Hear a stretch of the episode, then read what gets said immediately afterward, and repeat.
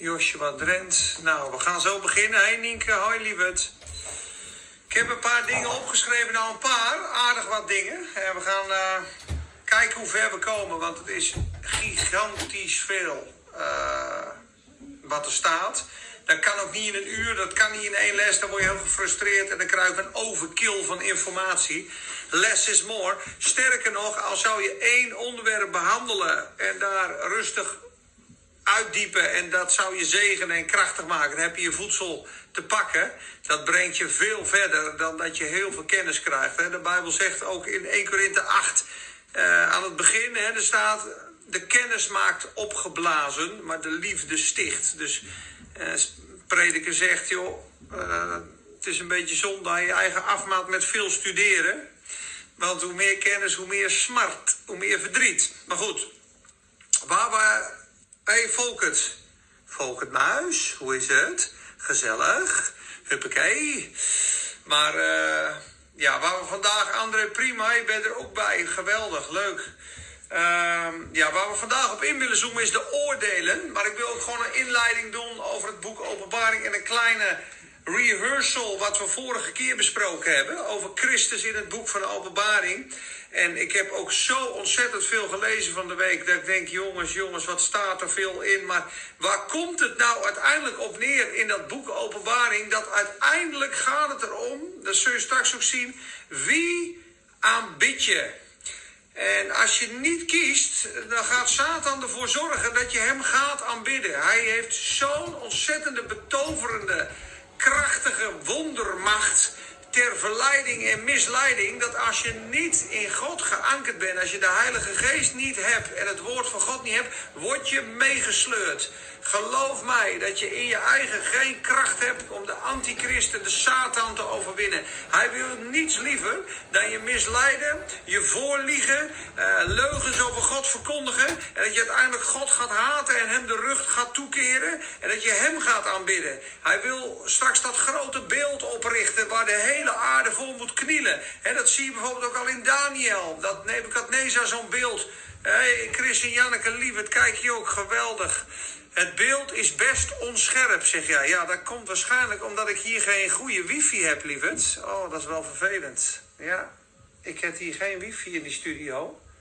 En ik heb uh, wat dat betreft wat minder uh, connectie. Ja, ik zie maar één streepje, lieverd. Ik ben het helemaal met je eens. Ik ga hem iets dichter bij de uitgang zetten. Ik heb hier. Uh, hoe is het beeld trouwens, Juanita op Instagram? Is dat goed? Wat zonde, Nien.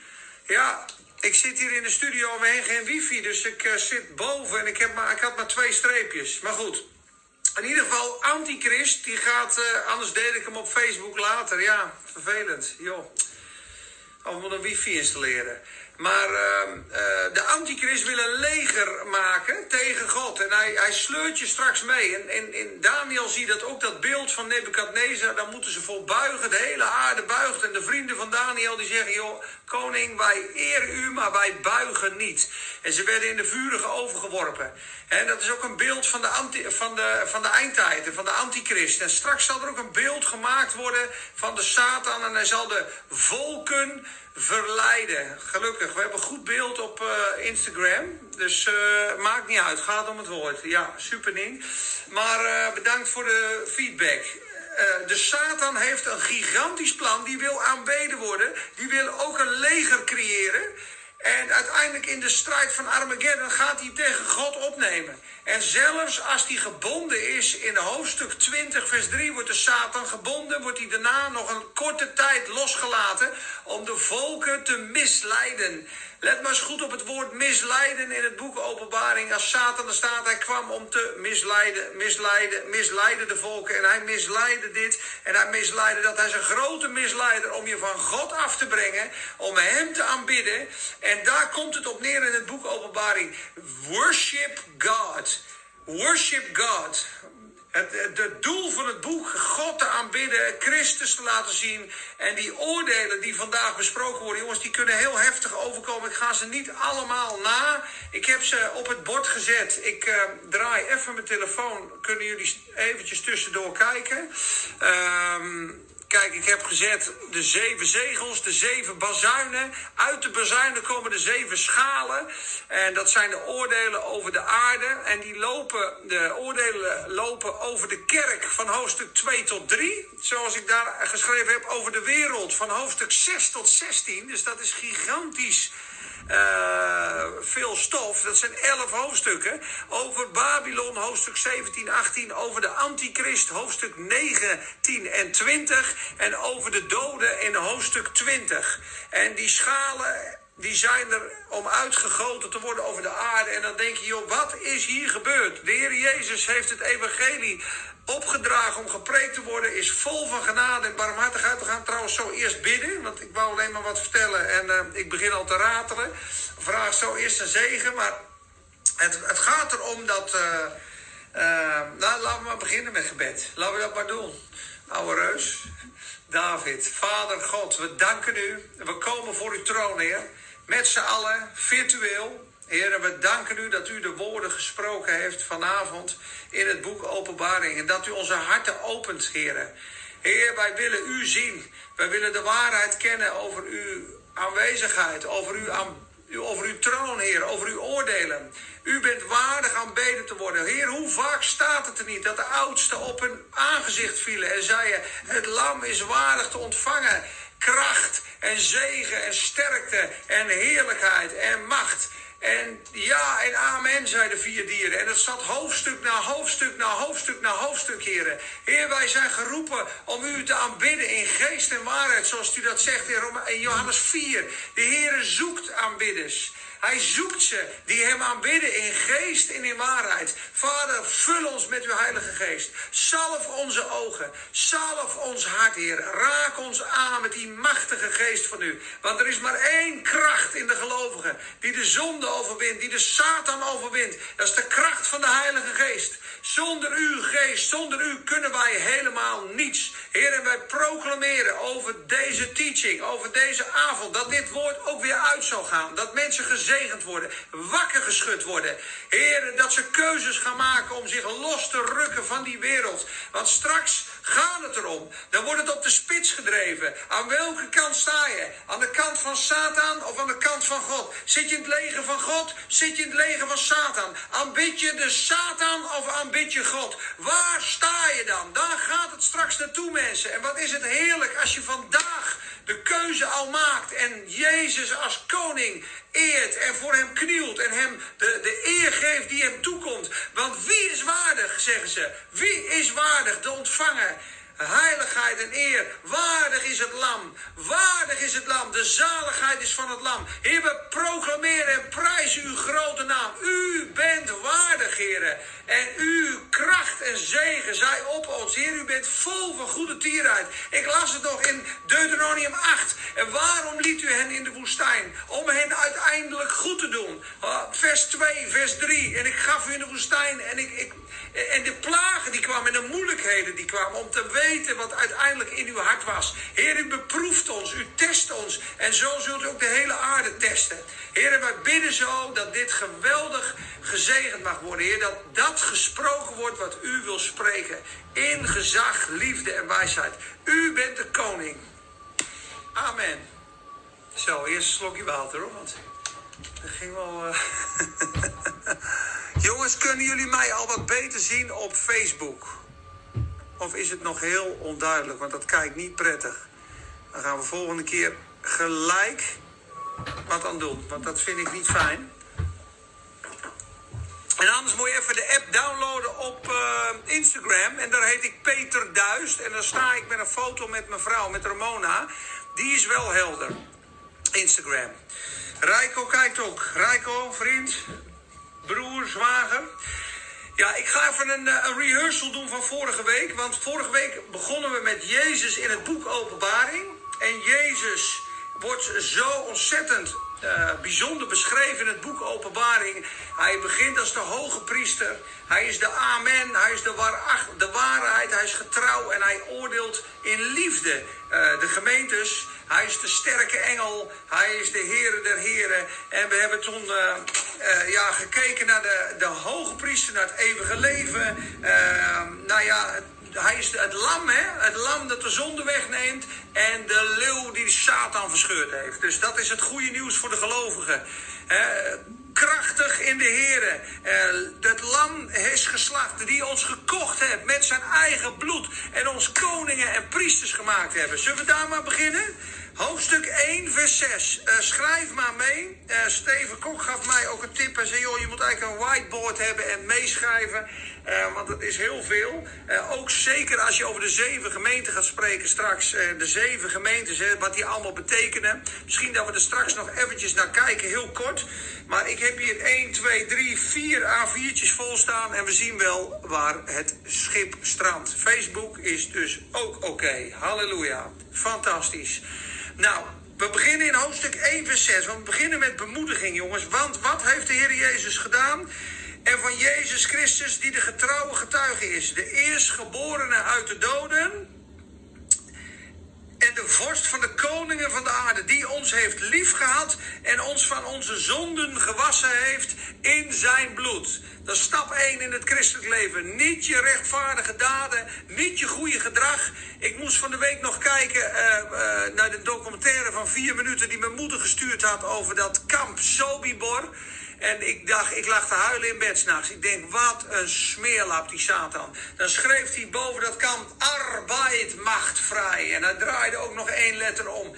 En, en, en zo, hoe de Satan toen werkt in de Tweede Wereldoorlog, zo is hij nog steeds. Hij laat iedereen in een kamp zitten en hij houdt ze gebonden. En hij zegt, eigenlijk zegt hij, arbeid mag vrij. Doe je best. Hard werken en dan kom je tot vrijheid. En het is een strik, want je komt steeds verder van God vandaan. En daarom heeft God ingegrepen en zijn eigen zoon gestuurd, die wet volbracht. En voor ons gestorven aan dat kruis heeft hij die verlossing uit genade aangeboden. Dus ik zag, God, God is net als de geallieerde die de mensen verlost uit dat kamp. En de Satan is één grote vernietiger. En vandaag de dag zegt hij nog steeds, arbeid mag vrij. Hou de geboden van God. Doe je best om God te dienen. Maar niemand in zijn eigen kracht kan de geboden van God houden. De wet, sterker nog, is gegeven om ons tot zonde en schuld te brengen. Eh, in het licht van de wet. Waaraan kent gij uw ellende? U weet het allemaal, die de, die de Bijbel wel eens gehoord hebben. En die op categorisatie gezeten hebt. Waaruit kennen we onze ellende? Uit de wet van God. Als jij ziet in de wet van God hoe ontzettend scheef en corrupt we zijn. Hoe, hoe vijanden we zijn van nature. Dan kom je tot inkeer en zeg je, heren, ik kan dit niet. Vergeef mij. Kom tot mij met uw Heilige Geest en hij wast je in zijn bloed. Geeft je een nieuw hart en een nieuwe geest. En wat krijg je dan? Een geest vervuld leven. En wie gaat dan de wet volbrengen in jou? Jij in eigen kracht? Net als de gelaten dachten? Boek gelaten, weer God probeert te dienen in eigen kracht als christen. Nee, weer een struikelblok. God volbrengt zijn wet in ons door de Heilige Geest. En het enige wat wij moeten doen is ons openstellen voor de Heilige Geest. En in liefde leven. Want liefde is de vervulling van de wet. En doordat die liefde uitgestort is in ons hart, kunnen we de mensen lief hebben. Dus we beginnen die ons gemaakt heeft tot koningen en priesters voor God en zijn Vader. Hem zij de heerlijkheid en de kracht in alle eeuwigheid. Hij heeft ons gewassen in zijn bloed. Dat is stap 1. Word je gewassen in zijn bloed? Zit je in de kerk? Heb je twijfel over je verlossing of je redding of je vergeving? Lees het boek Openbaring maar. Deze zijn het die hun gewaden gewassen hebben in het bloed van het lam. Zij die gewassen zijn door het bloed van het lam, hebben eeuwige vergeving en eeuwig leven en zijn kinderen van God. En sterker nog, worden koningen en priesters. Koningen en priesters. We zijn een royal priesthood. Dat staat ook bijvoorbeeld in, als je meeschrijft, 1 Petrus 2, vers 9. Daar staat ook, wij zijn Gods speciale volk, uitgekozen om te verkondigen de werken van Hem die ons uit de duisternis geroepen heeft tot zijn wonderbaar licht. En gij zijt een heilige natie, een koninklijk priesterschap, staat daar. Koningen en priesters. Staat ik in hoofdstuk 5, vers 10. Zegereek, toppetje. Oude krentenbollenbakker. Is toch wel mooi, hè? Melrik, die zag ik vandaag nog in de action in de action. Die wil naar de kapper maandag. We hebben het over het boek Openbaring, Melrik. Binnen hoofdstuk 1 vers 6. Mocht je zin hebben, is goed en scherp nieuws, kan ik je vertellen, vandaag. Maar in ieder geval, we zijn koningen en priesters gemaakt. Dat is stap 1 voor de gelovigen. Nou is het zo, de Heer Jezus heeft de, de apostelen opdracht gegeven om het evangelie te preken. Uh, Jezus is aan het kruis gegaan, de discipelen eh, zijn uitgegaan, de apostelen hebben het zaad van het woord gespreid in handelingen, zoals de kerk ontstaan. De kerk is gaan groeien en groeien. Uh, nou, er is heel veel gebeurd en uiteindelijk is Jezus na die opstanding in de hemel gezeten als koning. En daar begint het boek Openbaring. Openbaring kijkt eigenlijk terug na. Jezus was eerst in de hemel, is toen op aarde gekomen, is het offerlam geworden en daarna is hij in de hemel gezeten als koning. En het evangelie is gepreekt. De Bijbel zegt ook, het einde zal pas komen. Want dit evangelie moet gepreekt worden in alle naties. Dit evangelie van het koninkrijk moet in alle uithoeken gepreekt worden. En dan komt het einde. En openbaring is een boek. Daar gaan we vandaag over hebben, over de oordelen van God. En waarom gaat God nou oordelen? Terwijl die er natuurlijk op uit is om ons te zegenen, te redden, te helpen. Maar straks zul je zien dat in hoofdstuk 6, vers 17, het laatste vers, dat er staat: De dag van zijn toren is gekomen, de toren van het Lam. En wie zal bestaan? En dan wil ik maar een paar hoofdstukken lezen, uh, een paar punten eruit halen, want anders is het zo ontzettend veel. Maar Jezus heeft hier alles gedaan. We zijn hier in een tijd in de hemel, uh, in de bedeling van de kerk. Uh, de eerste gemeente, Efeze, we gaan het even kort doen, de zeven gemeenten was de eerste gemeente, hadden veel liefde, uh, hadden liefde voor God. Dat zegt hij ook, Efeze. Uh, ik, ik, ken uw werk, uw inspanning, uw volharding. U kunt geen slechte mensen verdragen. U, u hebt hen getest, maar u hebt uw eerste liefde verlaten. Dat is de eerste. De tweede was Smyrna. Dat is, de kerk werd vervolgd in de tweede en de derde eeuw. Daar staat geen bekering. De derde is Pergamos. Toen kwam Constantijn. De kerk heel werelds. Daarom staat er: Ik ben met het zwaard. Ik ben hem die, die tweesnijdend zwaard heeft. Dus de kerk werd daar werelds. Daarna kwam de katholieke kerk, Thyatira. Dat is weer later, 800 tot 900. Daarna Sardis. Gij hebt een naam dat u leeft, maar gij zijt dood. Begrijp me niet verkeerd, maar dit staat, slaat op de protestantse kerk vanaf 1500. En die kerk heeft een naam dat die leeft, maar die is dood. Dus er moet heel veel leven nog komen in de protestante kerk. Dan, 1900, krijg je Philadelphia, broederliefde. Kleine gemeente, staat ook geen bekering, hielden van elkaar. En nu zitten we aan het eind in 1900 tot nu zitten we bij Laodicea. En Laodicea betekent de mening van het volk. En dan gaan we lezen met z'n allen. Wat de staat van de kerk nu is. Want daar beginnen namelijk de eerste liefdevolle oordelen van Jezus over de gemeente. Lees het maar thuis na, hoofdstuk 2 en 3.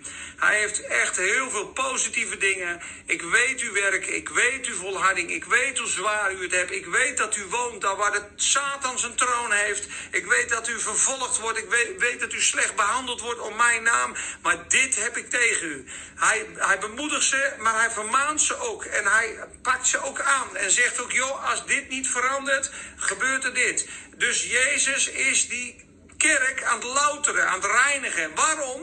Omdat Jezus uiteindelijk een plan heeft dat wij koningen en priesters zijn. De gelovigen zijn gered door het bloed van Christus. Ja, we zijn gered, zijn kinderen van God geworden. Maar God heeft een veel groter plan. God wil dat wij co-kings en co-priests zijn. In het Engels zeg ik dat even, omdat ik niet weet hoe ik het goed moet vertellen in het Nederlands. Wij zijn mede-regerende koningen en priesters. We zijn van een koninklijk priesterschap. God is de koning der koningen. Wij zijn zijn kinderen. En zoals Amalia geboren wordt in het koningshuis en Willem-Alexander de troonopvolger zijn, zijn wij, hoe bijzonder dat ook klinkt, allemaal geroepen om troonopvolgers te zijn.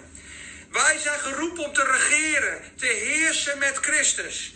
Lees 1 Korinthe 6. 1 Korinthe 6. Lees het na, schrijf het op. Pak een pen en papier. Ik ga niet alles lezen, hebben we geen tijd voor. Je zal je eigen Bijbelstudie moeten doen. Nou, dit vind ik echt lief. Als Floris van de Spek komt kijken bij me, de meest vreugdevolle, blije christen die ik ken, jongen. Je bent zo'n bemoediging ook voor mij, Floris van de Spek. Als ik toch één iemand een voorbeeld mag noemen met de vreugde de liefde voor Jezus, ben jij het. Echt geweldig. Om te kussen. Zo zouden de kinderen van God moeten zijn. Leuk dat je kijkt. We hebben het over het boek Openbaring. We hebben het over mederegeren met Christus. 1 Korinthe 6. We hebben het over dat we koningen en priesters zijn.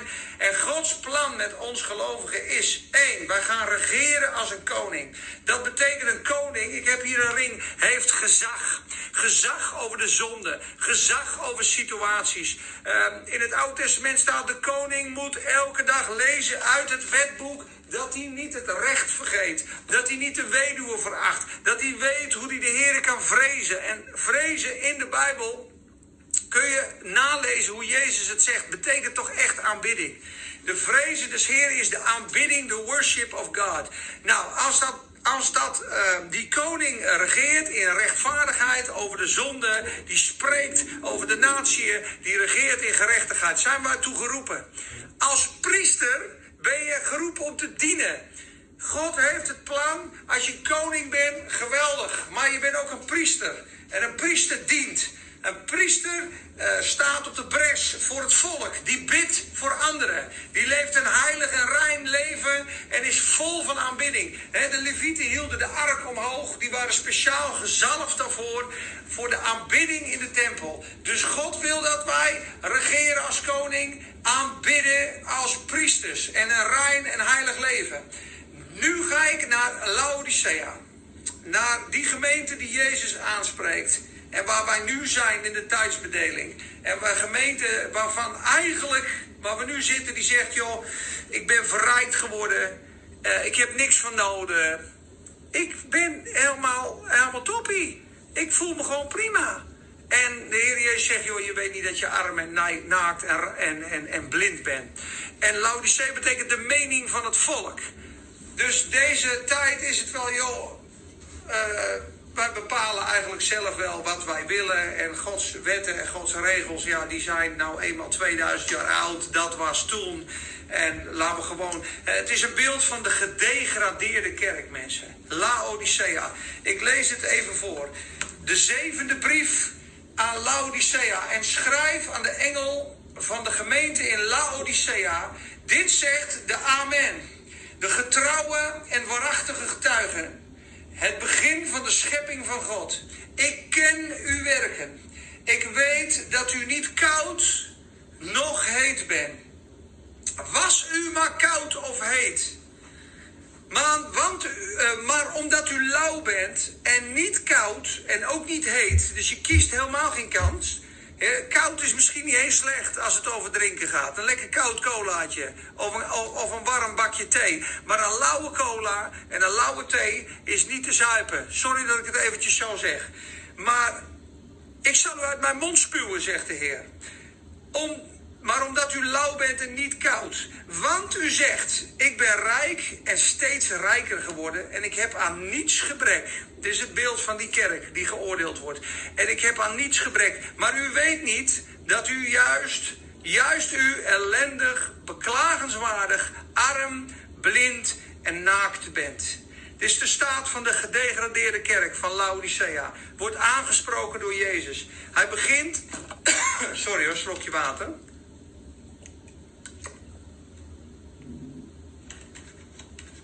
Hij begint niet met een positief woord.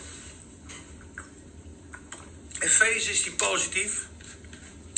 Zelfs Thyatira, katholieke kerk, begint hij met positief. In Sardis. Zo. Even rustig aan, jongens hoor.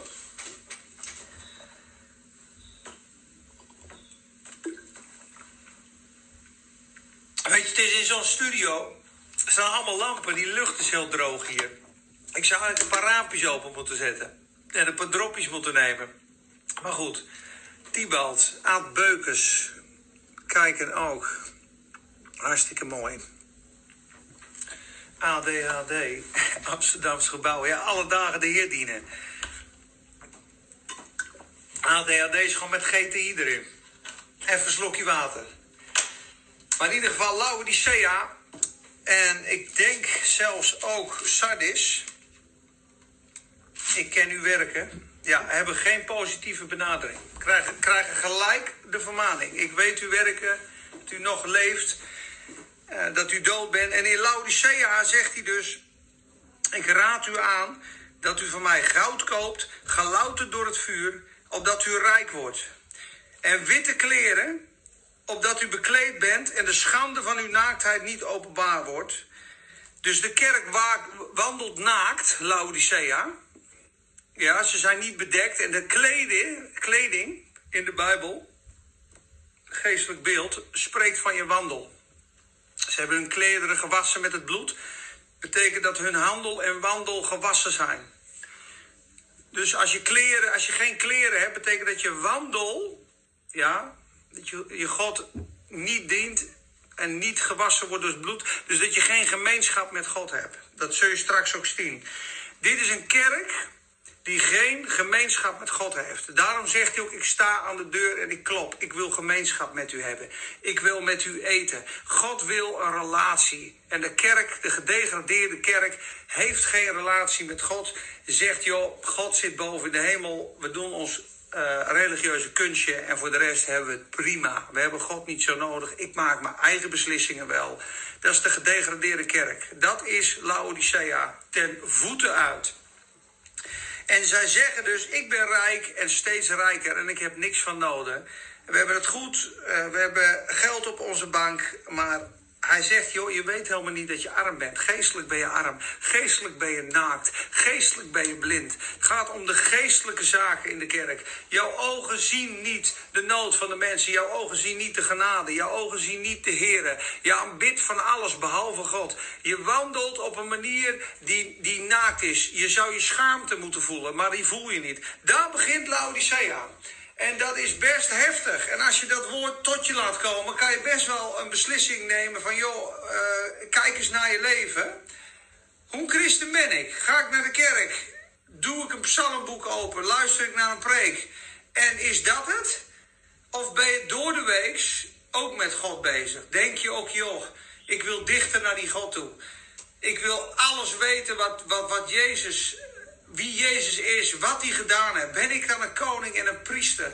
Ja, ik wil, ik wil met God leven. Ik wil, ik wil zijn wegen kennen. Mozes zocht God. David zocht God. Uh, Daniel zocht God. Uh, Paulus dag en nacht het gebed doen. De Epaphras. Kijk eens naar al die mensen in de Bijbel die God nazochten. Ze gingen voor de grote schat. Ze lieten alles achter. En God was hun doel. God was hun alles. God was hun roem, hun feest, hun lied. En zo behoort het te zijn. Hij heeft zo ontzettend veel liefde voor jou en mij. Dat hij aan het kruis zijn bloed gegeven heeft. Wij zijn het geschenk van God ja, aan Jezus. Hij is dol op ons. Hij heeft zo'n liefde voor die bruid. Hij heeft zo'n overgave voor die bruid. Het was hem alles waard. Straks in openbaring kun je lezen. Ze zijn hem aan het prijzen. Ze zijn hem aan het loven. En weet je wat ze zeggen?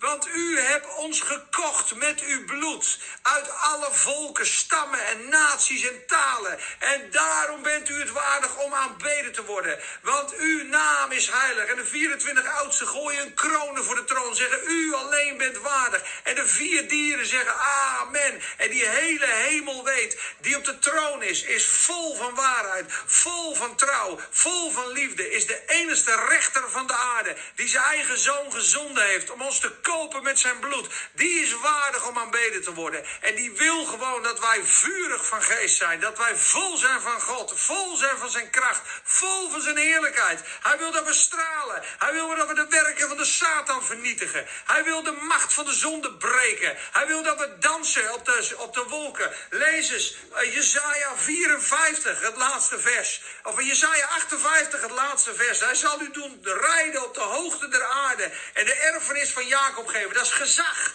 Dat is krachtig gezag. Dat is heersen met de Heer Jezus Christus. Dat is spreken. En het gebeurt. En Paulus had gordeldoeken. Daar werden mensen van genezen. En hij sprak. En er was iemand blind. In, in hoofdstuk 13 en hoofdstuk 16. De kracht van het evangelie, jongens. Die moet gezien worden. Dat iedereen stil wordt. Gods machtige hand. Wat denk je van Gods hand in Egypte? Die wondertekenen. Waardoor die farao brak. Al het water werd bloed. Uh, uh, midden in de woestijn. Hagelsteen van 25 kilo. Geen één plek was er niet onbedekt van de sprinkhanen. De duisternis, de eerstgeborene. God liet zien met een machtige hand, ik ben de Heer. Dat je weet dat ik de Heer ben. De zee splijtte die. En ze gingen door het droge heen, zegt de psalm. Niet door de kledden, door het droge gingen ze heen. Gods wonderkracht moet in iedere gelovige zijn. Wij zijn super bovennatuurlijke wezens vol van de Heilige Geest die een bovennatuurlijk leven moeten leiden. Dat was de eerste gemeente. Daar had iedereen ontzag voor. Lees het maar in het boek Handelingen. Lees eens het boek Handelingen. En ga schrijven en ga kijken naar die kerk. Het waren bijzondere mensen, uh, gewone mensen met een hele bijzondere God, met een krachtige aanraking van de Heilige Geest. En weet je wat er met hun gebeurde? Wonder op wonder, op kracht, op doorbraak, op doorbraak. Hoofdstuk 5. In de schaduw van Petrus genazen de zieken op de straten van Jeruzalem. Als Petrus langsliep. Je ziet bij Ananias en Sapphira wat er gebeurt. Je ziet dat hij dwars door de muur van de gevangenis heen loopt als hij tussen twee mannen in zit. Je ziet Paulus gestenigd worden. De volgende dag is hij aan het preken. Je ziet de hemel opengaan bij Stefanus. Je ziet Paulus van zijn paard afgeknald worden en hij is blind. Het is wonderkracht op wonderkracht en vermenigvuldiging van het geloof. En die Gelovigen moeten wij zijn. De wereld gaat nooit veranderen als je niet opstijgt in de kracht van de Heilige Geest. Als je een vurig aanstekelijk christen wordt, die regeert als een koning, die bidt als een priester en die de zegeningen van God in ontvangst neemt. Want al die dingen, hij heeft ons geweldige en grote beloften gedaan, zegt Petrus geweldige grote belofte. Dat door deze wij de deel zouden krijgen aan de goddelijke natuur. Voeg aan uw geloof toe de deugd, de kennis, de matigheid, de leidzaamheid, de godzaligheid, de broederliefde en de liefde voor allen. Want als deze dingen in u zijn en overvloedig in u zijn, zullen ze u niet onkundig laten in de kennis van onze Heer Jezus Christus, die ons geloep, geroepen heeft tot heerlijkheid en glorie. De verloren zoon, David, zeker weten de verloren zoon, dat de vader op de, uitkijk staat, is de kracht van het evangelie. Amen. En toch is het zo, als, als, als het evangelie afgewezen is door mensen en God niet aan zijn heerlijkheid kan komen door de verlossing, dat uiteindelijk Jezus als het lam gaat oordelen over de aarde en de wereld en alles wat niet in lijn is met het licht en de rechtvaardigheid en de liefde van de wet van het koninkrijk, wordt uiteindelijk geoordeeld. Dan is de genadetijd over.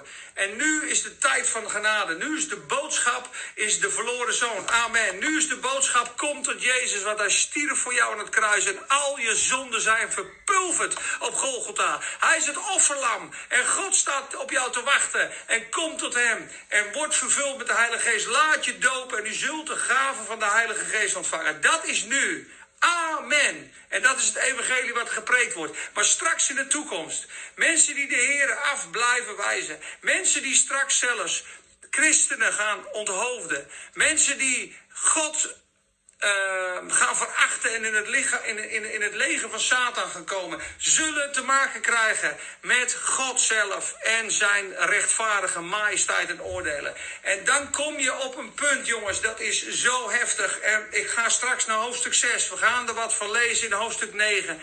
Maar de oordelen van de Heeren zijn niet mals. En uiteindelijk is die barmhartigheid is nu. De genadetijd is nu. Maar er komt een dag dan zegt de Heer in het woord, de dag des oordeels, die zwarte dag, wie zal dan bestaan? Want de dag van zijn toorn is gekomen.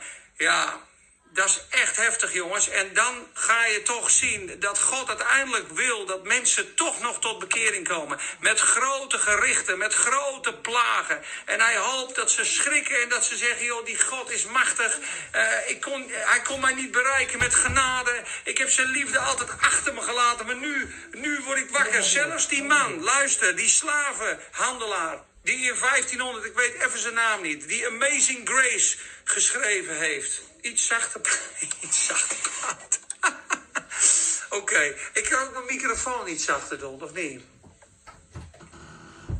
Iets zachter praten. Oké, schat. Mijn zusje die is de souffleur, hè? Die komt af en toe langs en die zegt: uh, Doe het even zo. Mm. Maar als je gaat preken, dan word je een beetje vurig af en toe, hè? Zal even mijn zonnebril opzetten. Misschien moet ik dan wat ontspannen. Maar goed. Michiel Koelewijn, Stefan van der Brink, Florens van der Spek. Halleluja. Nou, geweldig. Fijn kan je. Nou, heerlijk. Halleluja. Ehm, waar hebben we het over, jongens? Over die oordelen. Over de wereld. Oh ja, dat op een gegeven moment uh, de barmhartigheid van God omdraait in rechtvaardige toren. Je ziet dat heel mooi, dat verschil. Uh, even kijken, wat wou ik nou zeggen, jongens? Je ziet het heel mooi. Het verschil. Oh ja, dat op een gegeven moment leert Jezus ons te bidden voor onze vijanden. je ziet bijvoorbeeld bij Stefanus dat hij zegt: Heer, reken hun deze zonde niet toe. Als hij gestenigd wordt en dat je hier zielen onder het altaar ziet bidden, vorige keer ook gedeeld, die zeggen: Heere, hoe lang nog voordat u ons bloed zult wreken op de aarde? Dat is een heel apart gebed. Je zou zeggen, joh, waarom bidden ze niet, heren, reken hun deze zonde niet toe. Vader, vergeef het hun, want ze weten niet wat ze doen. Heer, u hebt ons geleerd om onze vijanden lief te hebben. Ze hebben ons onthoofd, maar we bidden dat ze tot geloof gaan komen. Uiteindelijk is er een tijd dat de genade stopt en dat de dag van het oordeel komt. En dat de rechtvaardige toren van God op de aarde gaat komen. En dan bidden ze, hoe lang nog, voordat u ons bloed gaat wreken? En dan zegt de Heer, het getal van een zonde is nog niet vol. Er zijn nog meer broeders op de aarde die net zoals u moeten sterven, worden onthoofd. En dan uiteindelijk is de maat vol. Is het genadetijd over en komen de oordelen, de rechtvaardige oordelen, komen over de aarde. En dat is natuurlijk gigantisch heftig. En God heeft daar helemaal uh, geen behagen in. Ik geloof niet dat God een behagen heeft om die wereld in die zin te oordelen. Uh, ook dat hebben we besproken, omdat Hij er alles aan gedaan heeft om ons niet te oordelen. Hij wil ons redden. God wil dat iedereen tot erkentenis de waarheid komt. Dat niemand verloren gaat. En dat allen zalig worden. Dat wil God echt. Maar uiteindelijk kan hij niet verlossing opdringen. Hij, hij zal een hart moeten vinden die hem ziet en eert en de waarheid erkent en hem de plek geeft als God. En als, het, uh, uh, als, je, als je dat niet doet, je laat je misleiden door de vijand, ja, dan krijg je straks, dat lees maar in het hele openbaring, en dan krijg je die misleiding en die verharding en die haat naar God. En uiteindelijk ga je tegen God strijden. En die vijandschap, die wordt aangesproken in het boek Openbaring. Het oordeel over de kerk, het oordeel over de wereld, het oordeel over de antichrist, heerlijk, is dat ook om te lezen. Gaan we straks even lezen. We zitten al op, volgens mij, 38 minuten. Ik heb nog 22 minuten. Oh, dat gaan we toch snel, jongens. en dan praat ik zo snel. Hè? Oh. Halleluja. Prijs de Heer.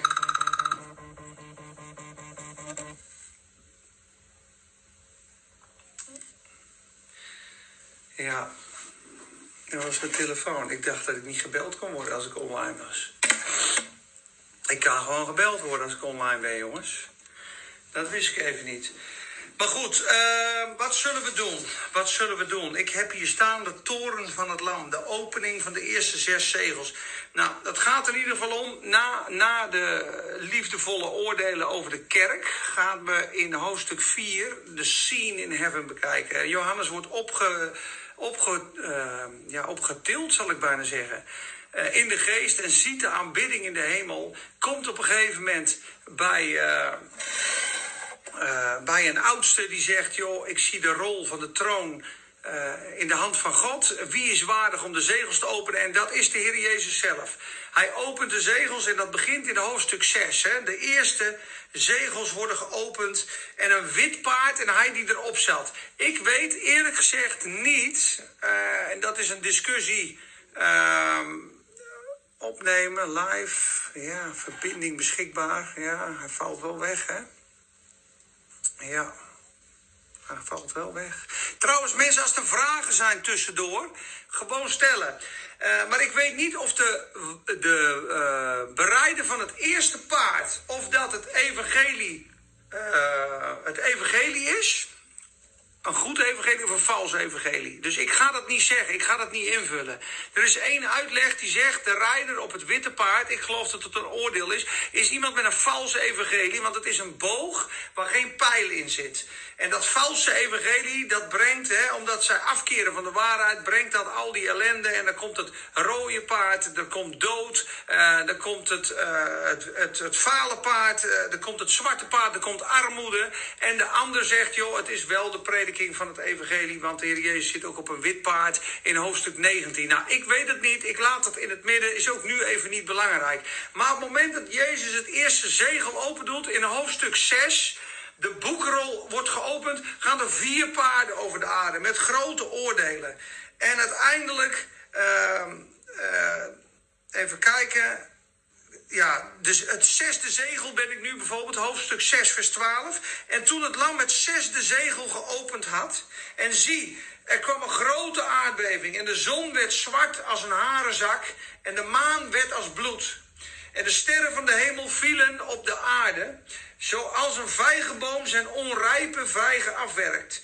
En de hemel week terug als een boekrol die wordt opgerold. En alle bergen en alle eilanden werden van hun plaats gerukt. En de koningen van de aarde, de grote, de rijken, de overste over duizend, de machtigen en alle slaven en vrije mensen verborgen zich in de grotten tussen de rotsen in de bergen. Weet je wat ze zeiden? Bergen vallen op ons. En verberg ons voor het aangezicht van hem die op de troon zit en voor de toren van het lam. Want de grote dag van zijn toorn is aangebroken en wie kan blijven staan? De grote dag van zijn toren is aangebroken en wie kan blijven staan? Ze willen wegrennen voor God, ze willen wegrennen voor Jezus, want zij weten dat zij vijanden van God zijn. Ze zijn vol in het kwaad, vol in de ongerechtigheid, in de haat van God, de haat van andere mensen. Sterker nog, er zullen straks mensen zijn die de kerk vervolgen, die vermoorden, die ze verraden. En dat zie je straks ook in hoofdstuk 16, eh, vers 5 en 6. Dan, dan zeggen ze ook in de hemel, Heren. Waarachtig en rechtvaardig zijn uw oordelen. Uw oordelen zijn rechtvaardig, want zij hadden het verdiend. Want in hen is gevonden het bloed van heiligen en het bloed van de profeten. En al die mensen die God tegenstaan, zullen uiteindelijk geoordeeld worden. God biedt zijn verlossing nu aan. Kom tot mij, allen die vermoeid en belast zijn. God zond zijn zoon. In het bloed van Jezus is ontkoming en vergeving. En er staat er zo mooi als wij door de dood van zijn zoon, toen wij nog vijanden waren, verzoend zijn met God van de toren, hoeveel te meer zullen wij behouden worden van de toren nu wij verzoend zijn door zijn leven, door zijn opstanding. Dus God wil ons verlossen van de komende toren. Zelfs Johannes de Doper preekte dat al. Laat u behouden uit het verkeerde geslacht, zei Petrus. Johannes de Doper zei, doe werken der bekering waardig en laat u uh, verlossen. En hij, zei, hij waarschuwde ze voor de komende toren. Wie heeft u gewaarschuwd om te vlieden voor de komende toren? Dus er komt een oordeel over de aarde. Dat preken alle apostelen. Dat preken alle mensen in de Bijbel. En toch is God genadig. Maar hij moet recht spreken. Het is geen God die zomaar even compromissen sluit en eromheen gaat. Absoluut niet. Lees Handelingen 10, waar de preek van Petrus vanaf vers 36 tot 44 gehouden wordt. Wat hij zegt, er is een dag, er is een dag die God gesteld hebt om alle ongerechtigheid te oordelen. In die dag, we het maar even lezen. Want als je het over het rechtvaardig oordeel van God hebt, eh, ook in Handelingen 13 zie je dat. Als Paulus, ik weet niet of 13 is trouwens, maar als hij tegen Felix praat, dan staat er op een gegeven moment, toen Paulus nu met hem handelde over rechtvaardigheid, matigheid en het komende oordeel, werd hij bevreesd. En dan zei, joh, ik, ik hoor je nog wel op een ander moment, uh, nu even niet. Waarom preekte Paulus zo'n boodschap? Tegen Felix of tegen Festus, ik weet het niet precies wie het was. Waarom? Het komende oordeel. Hij zei, joh, het oordeel komt eraan. De aarde wordt straks gericht door de rechter. In waarachtigheid, rechtvaardigheid met oordeel. Maar hij wil dat helemaal niet. Hij wil je redden. Hij heeft aan het kruis alles volbracht. Maar als je God, uh, als je rebelleert tegen God, zul je uiteindelijk komen uh, tot het oordeel. En dat zegt Petrus in zijn preek. En hij sluit af, vol genade. Maar hij noemt het wel. En ik lees het even voor. Petrus is in het huis van Cornelius. Die worden s'nachts gedoopt. En uh, Cornelius was natuurlijk een gevangen. Uh, nee, die was aan bidden en vasten vier dagen. Die kreeg een engel op bezoek. En op een gegeven moment zei hij: Joh, er komt een man uit Joppe. Zijn naam is Petrus. En hij zal u het evangelie brengen. En Petrus komt in zijn huis en zegt de volgende woorden. Hij opende zijn mond. En ik zie nu in de waarheid, vers 34, dat God niet iemand om de persoon aanneemt. Maar in ieder volk is degene die hem vreest en gerechtigheid doet hem welgevallig. Dit is het woord dat hij gezonden heeft tot de Israëlieten. Waardoor hij vrede verkondigt. Vrede verkondigt door Jezus Christus. Deze is de Heere van allen. U weet wat er gebeurd is in heel Judea. Wat begon in Galilea na de doop van Johannes. Hoe God Jezus van Nazareth gezalfd heeft met de Heilige Geest. En hij is met kracht rondgegaan door het land. Terwijl hij goed deed en allen die door de duivel overweldigd waren genas. Want God was met hem. Dit is de preek van Petrus. En wij zijn getuigen van alles wat hij gedaan heeft. Zowel in het Joodse land als in Jeruzalem. Ze hebben hem gedood door hem aan een kruis te hangen. Dit is Petrus, jongens. Deze heeft God opgewekt op de derde dag. En hij heeft gegeven dat hij zou verschijnen. Niet aan heel het volk, maar aan getuigen die God tevoren verkozen waren. Aan ons namelijk, die met hem gegeten en gedronken hebben nadat hij uit de doden was opgestaan.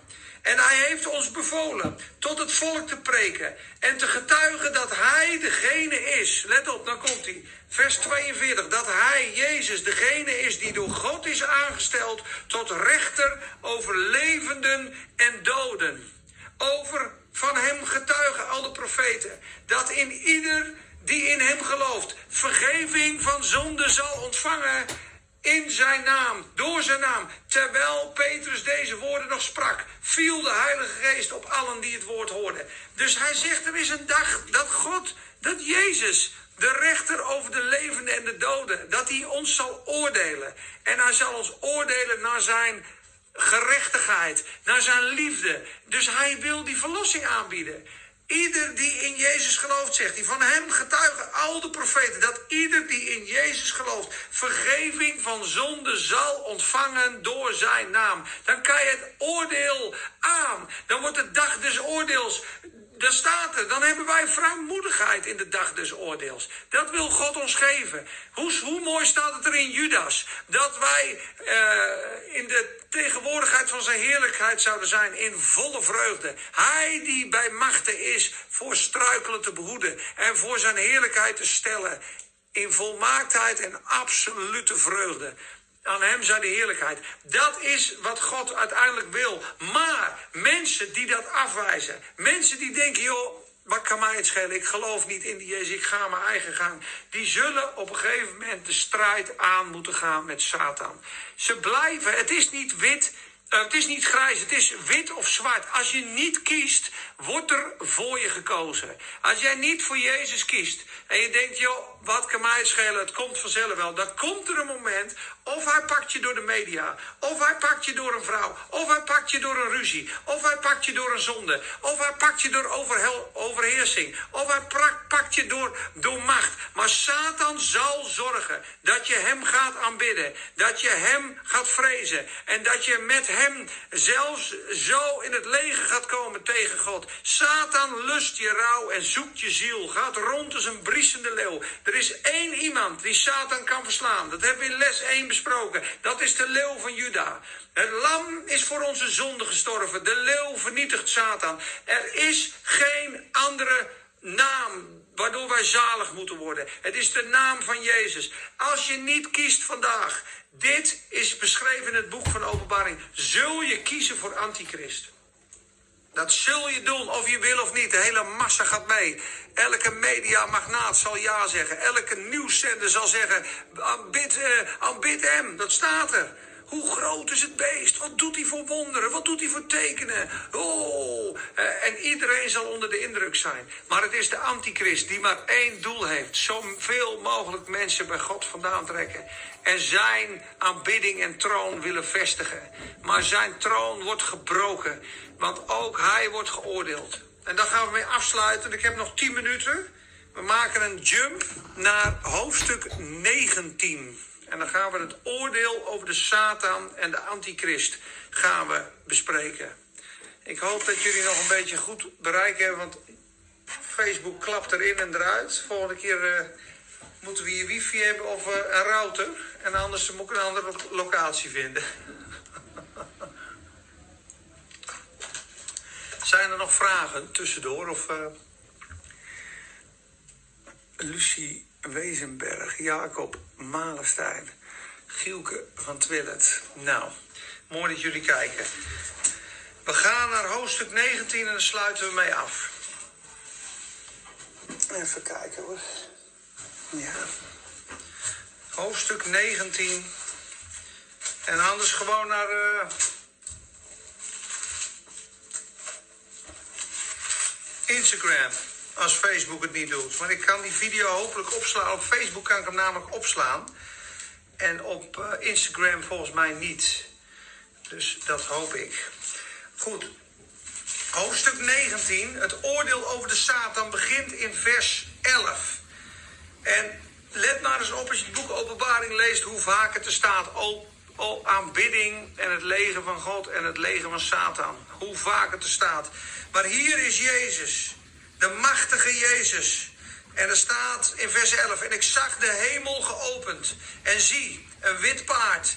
En hij die daarop zat, werd werd genoemd getrouw en waarachtig. En hij oordeelt en voert oorlog in gerechtigheid. Zijn ogen waren als een vuurvlam. En op zijn hoofd waren vele diademen. Hij had een naam die opgeschreven was en die niemand kent dan hijzelf. Jezus was bekleed met een in bloed gedoopt bovenkleed. En zijn naam luidt het woord van God. En de legers in de hemel Laten we daarbij zijn, jongens, in het leger van God. Volgde hem op witte paarden, gekleed in fijn linnen, wit en smetteloos. En uit zijn mond kwam een scherp zwaard, opdat hij daarmee de heidenen volken zou slaan. Is een hele andere Jezus als in de evangelie, toch? Toen de discipelen zeiden, moeten we vuur van de hemel bidden op die Samaritanen? Toen zeiden jullie weten niet van wat voor geest jullie zijn. Ik ben gekomen om te zalig te maken, niet om te verderven. Maar hier is Jezus, de machtige over de aarde, de koning die de toren van God gaat uitvoeren. Dit is heftig hoor. Hier gaat hij. En hij zal de heidenen slaan met een zwaard en hij hoeden met een ijzeren staf. Hij treedt de wijnpersbak van de wijn van de grimmige toorn van Almachtige God. The suffer the vengeance of eternal fire staat er in Judas. Judas staat dat op een gegeven moment. Lees maar in je Engelse Bijbel dat God op een gegeven moment wraak gaat nemen over al die zonden van al die mensen van al die tijden. They shall suffer the vengeance, de wraak of eternal fire. Is het heftigste wat je mee kan maken. Hel en verdoemenis wordt er nooit gepreekt, maar het staat wel in het boek Openbaring. Het is het rechtvaardig oordeel van God. Daar wil God je helemaal niet hebben. Hij wil je redden. En daarom moet je je bekeren en moeten, moeten we de zaligheid nu aannemen en moeten we God aanbidden. Dan is, zijn wij weg bij het leger van Satan. Weg uit de macht van de zonde. Zijn wij kinderen van God en gaan we regeren als koning en priesters. En zijn we in het leger van God om die Satan te vertrappen. Zodat de nieuwe hemel en de nieuwe aarde komt. Waar gerechtigheid woont. Waarin we in de eeuwige vreugde zijn. In de eeuwige heerlijkheid. En met hem bij de fonteinen van water zijn waar onze tranen worden. Dat is wat God wil. En op zijn bovenkleed en op zijn dij stond de naam Koning der Koningen en Heren der Heren. En ik zag een engel die zei tegen de vogels van de aarde: Kom en verzamelt u voor het avondmaal van de grote God om het te eten het vlees van koningen, het vlees van overste over duizenden, het vlees van de machtigen, het vlees van paarden en van hen die daarop zitten. Alle vrije en slaven, kleine en grote. En nu komt de Satan. Kijk, en ik zag het beest en de koningen van de aarde en hun legers bijeen verzameld. Om oorlog te voeren tegen hem die op het paard zat en tegen zijn leger. Zie je dat? Dat Satan een leger bij elkaar verzamelt in Armageddon. Om te strijden tegen het lam. En hij wil jou in zijn leger. Zoals God jou roept. en met zijn bloed betaald hebt en wil dat je in zijn leger komt. Zo is Satan bezig om jou te trekken met zonde, misleiding, leugen en verleiding. Dat je in zijn leger komt. Want hij wil God zijn. Hij wil regeren. En wat staat er zo mooi? Hij stond op tegen het lam, maar het beest werd gegrepen en met hem de valse profeet, die in de tegenwoordigheid de tekenen gedaan had. Waardoor hij hen misleid had, die het merkteken van het beest ontvangen hadden en zijn beeld aanbeden hadden. Deze twee werden levend geworpen in de poel van vuur die brandt van zwavel. En de overigen werden gedood met het zwaard van hem die op het paard zat, namelijk het zwaard dat uit zijn mond kwam. En alle vogels zijn verzadigd. Ongelooflijk zwaar oordeel. Jezus is het zat. De dag van zijn toorn is gekomen. De verlossing hebben ze afgewezen. De heiligen hebben ze onthoofd. De Satan hebben ze aanbeden. De duivel hebben ze aanbeden. Ze bekeerden zich niet van hun hoererijen, hun toverijen, hun dieverijen en hun moordpartijen. Het laatste vers van hoofdstuk 19. En God zegt, tot hier en niet verder. Nu maak ik een slachting. Want ik ben de koning, de almachtige, de rechtvaardige. Hoe heftig is het oordeel van God? Iedereen wil dat ontlopen, jongens. Daarom doe ik ook deze serie. Al zou ik er maar twee of drie of één inspireren die zegt: joh, de Bijbel is echt, het is het woord van God. Lees het boek Openbaring. Alleen het boek Openbaring, daar zal je al zo van tot bekering kunnen komen. Tuurlijk is de, de Bijbel belangrijker in zijn geheel. En heb je het boek Handelingen, en heb je de Evangelie, en heb je de Psalmen. Maar als je nergens van weet, en je zou alleen het boek Openbaring lezen met een open hart. En je zou dat bidden doen. Zeg, Heer, als u de koning der koningen bent en de Heer der heren, dan wil ik u kennen. Als u daadwerkelijk de, de aarde gaat richten in gerechtigheid dan wil ik bij u horen. Ik wil, ik wil uw redding omarmen. Want daartoe is Jezus gekomen naar de aarde. Om te zalig maken en te redden. In Jezus' naam. Halleluja. Nou jongens, ik denk dat ik het hierbij ga laten. De Facebook dominee. Ja, leuk jongens. Ik heb ervan genoten, moet ik eerlijk zeggen. Ik heb er energie van gekregen. Het is alleen zo dat uh, uh, de opname een beetje traag gaat, gaat. Dus ik hoop dat het allemaal goed komt. En uh, ik ben helemaal niet bang voor de mensen die God kennen, voor de oordelen. Want jullie zijn al geoordeeld aan het kruis. Daarom zegt hij ook zo mooi: wie met hem gestorven is, zal ook met hem leven. Maar wie met hem lijden, volharden. 2 Timotheus 2, vers 11 zullen ook met hem regeren. Dus als je all, all the way met Jezus gaat, zullen ze je vervolgen, maar zul je ook met hem regeren. En zul je bij mijn inziens ook in het leger van de Heer zitten. Je kan ook met hem leven, maar je kan ook met hem regeren. En denk dat God het fantastisch vindt als je alles op het altaar gooit zoals hij heeft overwonnen. Zo moeten wij overwinnen. En zijn liefde is onze leidraad. En voor de mensen die God niet kennen en er is maar één ontsnappingsmogelijkheid aan de macht van Satan. En dat is het lam van Golgotha aan de leeuw van Juda. Dat is Jezus, de Zoon van God. Handelingen 4:12. Er is onder de hemel geen andere naam gegeven waardoor wij zalig moeten worden dan de naam van Jezus. En een ieder die de naam van Jezus aanroept, zal gered worden, zal behouden worden, zal zalig worden. Amen. Word ik weer gebeld, jongens. Weet iemand hoe je dat uit kan zetten? Dat je online kan zijn zonder dat ze je bellen. Schandalig. Oh ja, ga ik volgende keer ga ik op uh, die telefoon moet ik uh, met. op die telefoon moet ik met Instagram en dan ga ik met deze telefoon op Facebook. Mensen, allemaal bedankt. Ik hoop dat je het mooi vond. Stuur berichten als je vragen hebt. Dan antwoord ik ze. En we hebben nog 30 seconden. Vader, zegen dit woord. Zegen dit woord, Heer Jezus. Zegen dit woord. En ik dank u wel dat u doorpredikt in de harten. Amen.